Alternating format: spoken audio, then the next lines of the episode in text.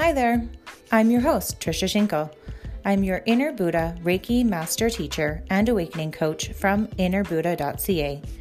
And I'm here to help emotionally overloaded working moms find relief from anxiety and stress in their personal and professional lives naturally. It's all about creating sustainable ways to improve your mental and emotional well being from the inside out. Join me as I take you through my own personal journeys and others who have figured it out for themselves. I shared secrets of how I was able to break free from the overwhelming mind chatter and constant worry through self discovery, spirituality, and practicality.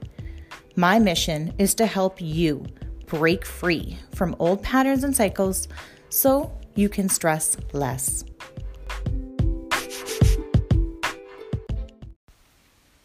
You're listening to Inner Buddha's Zen Entrepreneurs podcast with your host, Trisha Schinkel, and this is episode five. Today's episode, we're going to be talking all about a little topic that some people dare not talk about and actually tend to turn a blind eye to.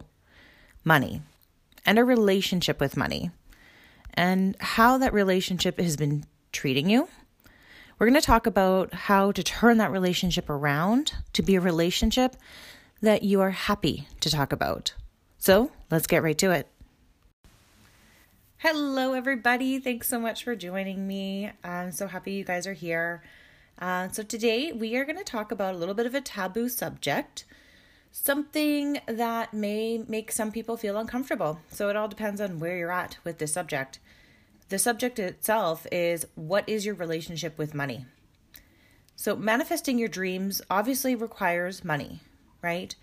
But have you ever looked at what your relationship really is with money?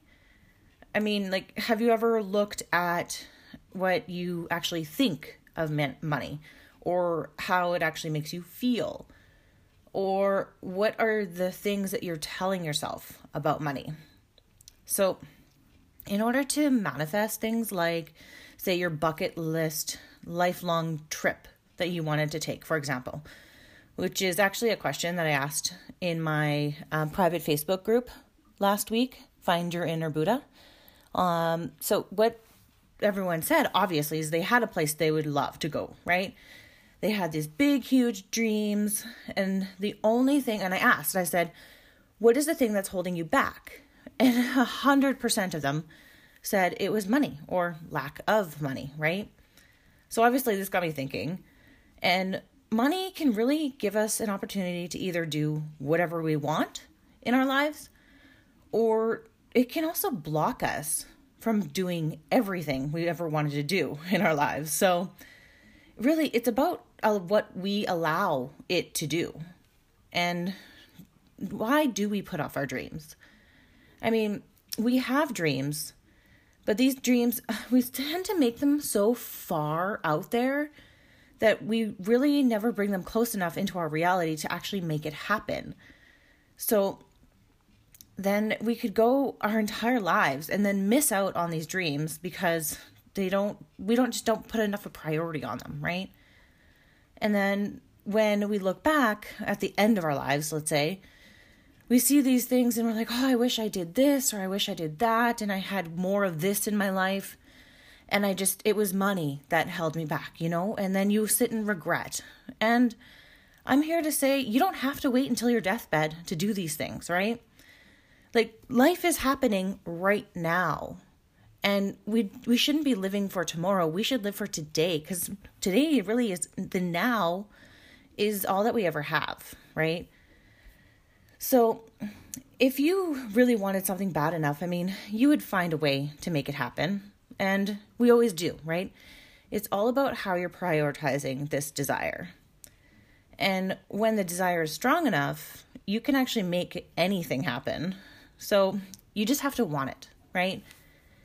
Then actually believe that it can come into your reality instead of this far off dream that we've have. So, for example, last year, my husband and I, we came into some money and we had a choice. We could either fix up our home or take the kids on a dream trip to Disney World. So, guess what we did? the first thing I did was jump online and I used my travel agent skills. And then I booked us a trip that we would remember for many years to come. Why? Because of my priorities. My priorities is my growing family. So, I mean, obviously, the responsible thing would have been to, of course, invest in our home, fix up things that we've been putting off. But they ended up getting fixed later on anyway. So, at the time, I knew that life was happening now, and my kids are only going to be young for a little bit. So, uh, before they move out, of course, and then move on to their own families, I knew that building memories for us as a family was very important. And having this experience definitely brought us uh, closer as a family. So I don't regret spending a single dime. It was so worth it. Um, but in order to manifest money into our lives, we got to know where it comes from. So, really, all money is, is just energy. It ebbs and flows just like the ocean does, just as the waves of our lives, it kind of goes in and out, right? So, money actually, surprisingly enough, the same vibration as love. So, the more love we have in our lives, the more money we will then allow into our lives. And really, it's a conscious awareness and the conscious attention that we bring to this possibility into our lives. So it's really up to us to make the choice, right?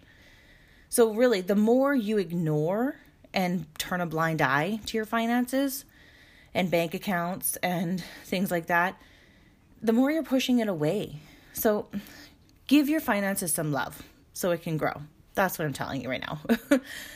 it really comes down to, you know, what your beliefs are, to be honest, and what money programming you've had since you were a child. Because we all have money blocks that prevent us and prevent money from the energy of money from completely coming into our lives, which we tell ourselves all the time things are too expensive, or I could never afford that, or you say to yourself, I'm always broke, or I can't go out this weekend because I don't have enough money. you know, so there's things that you tell yourselves over and over and over again. And I've done it too. I mean, I'm not immune to this, right? It's just until you really realize what you're telling yourself, that's when you can finally catch it and stop it and change it. So then you can stop perpetuating this cycle. It's a cycle of shame, really. And it's not healthy. So these are just things that we tell ourselves. And then these are the things that actually keep you stuck. So, what I'm going to ask you is this what are some things that you tell yourself about money since you were little? Or I should say, what are what was your parents' money story that you've adopted since you were little? So I'm going to let you know something. From ages 0 to 7, so we are all sponges at that age, right?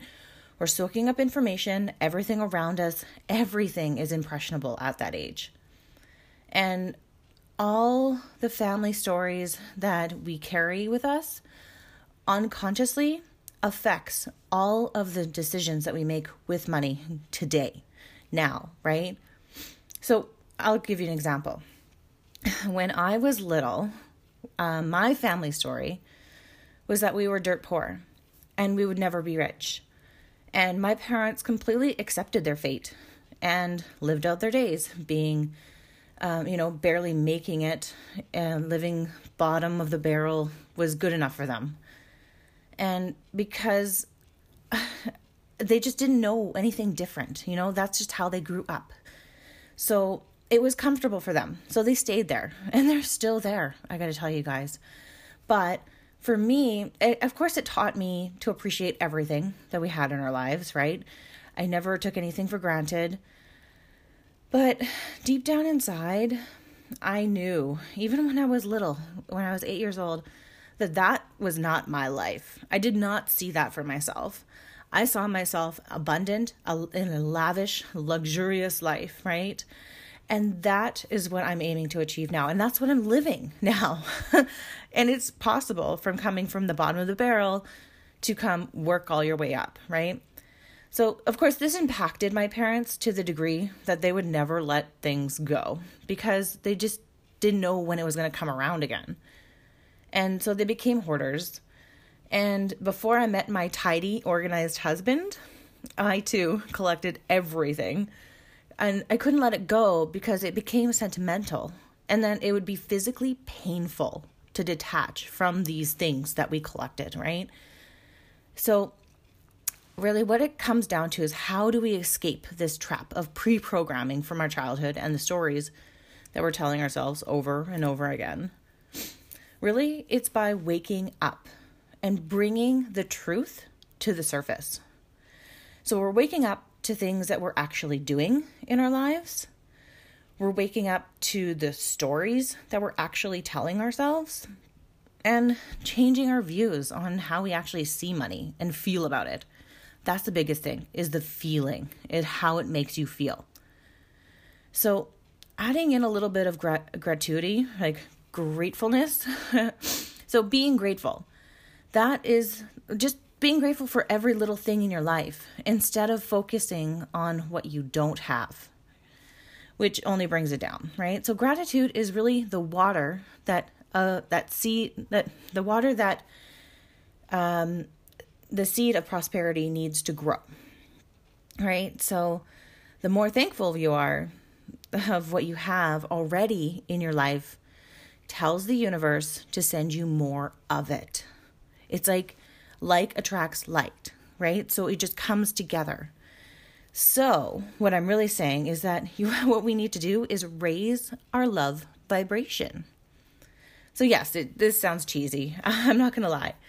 But the more I dropped my old stories and the more I stopped telling myself about how things are so expensive and I can't afford it, the more I saw things in the light of love, the lens of love, the more abundant and prosperity my life became.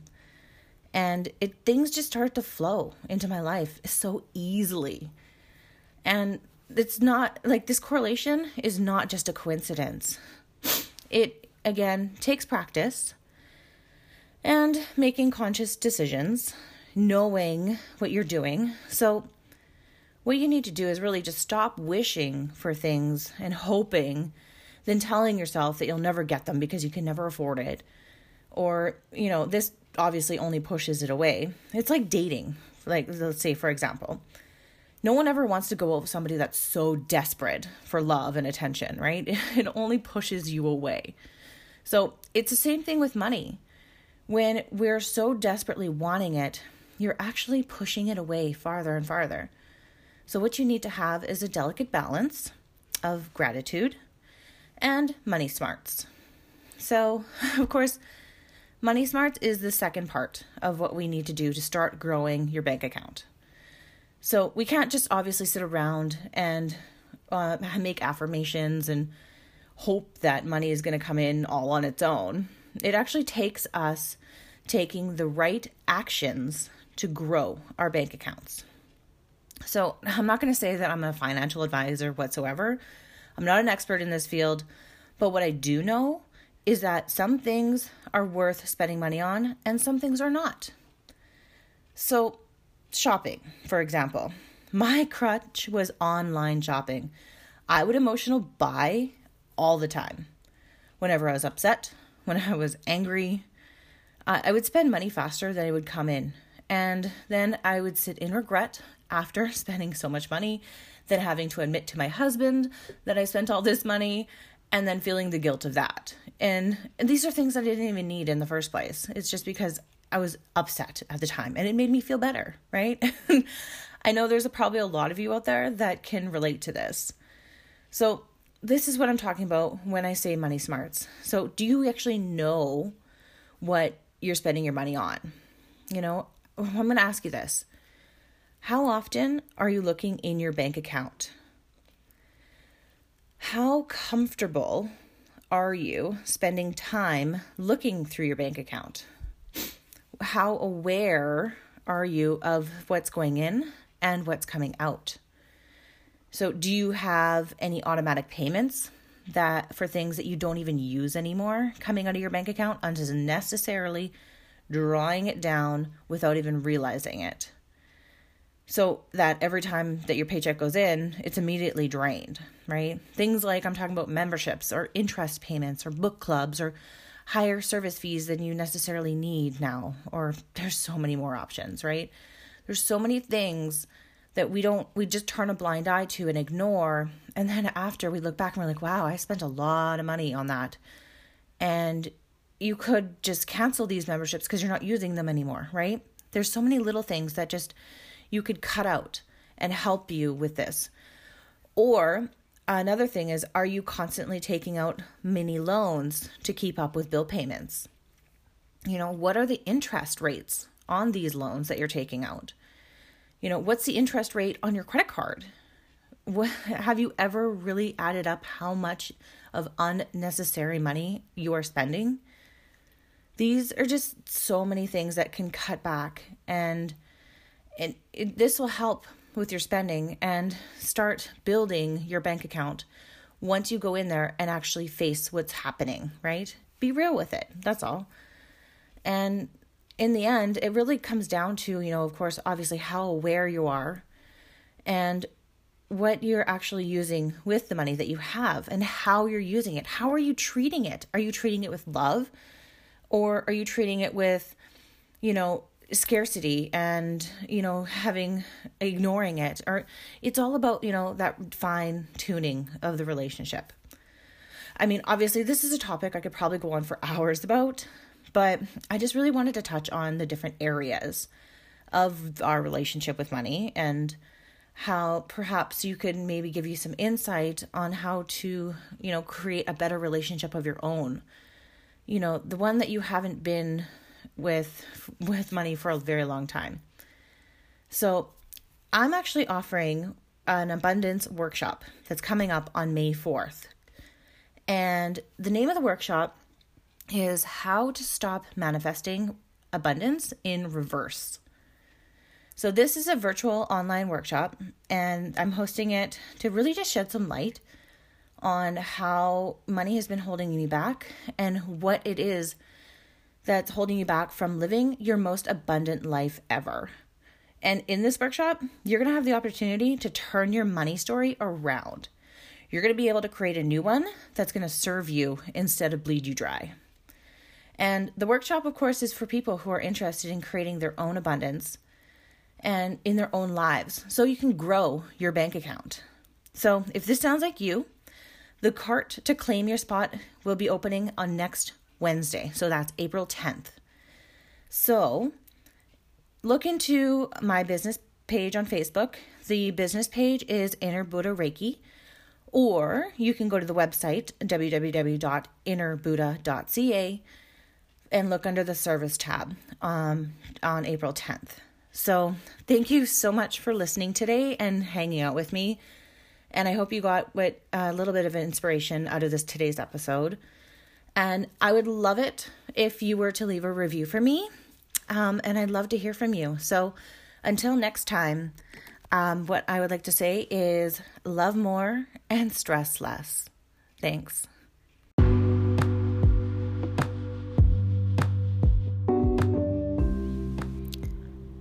If you found any value in the information that I've covered today, I do offer private coaching sessions that would really benefit you.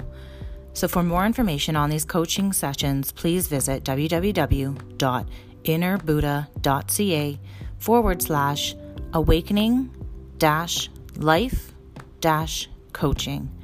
You can also find this link in the show notes below.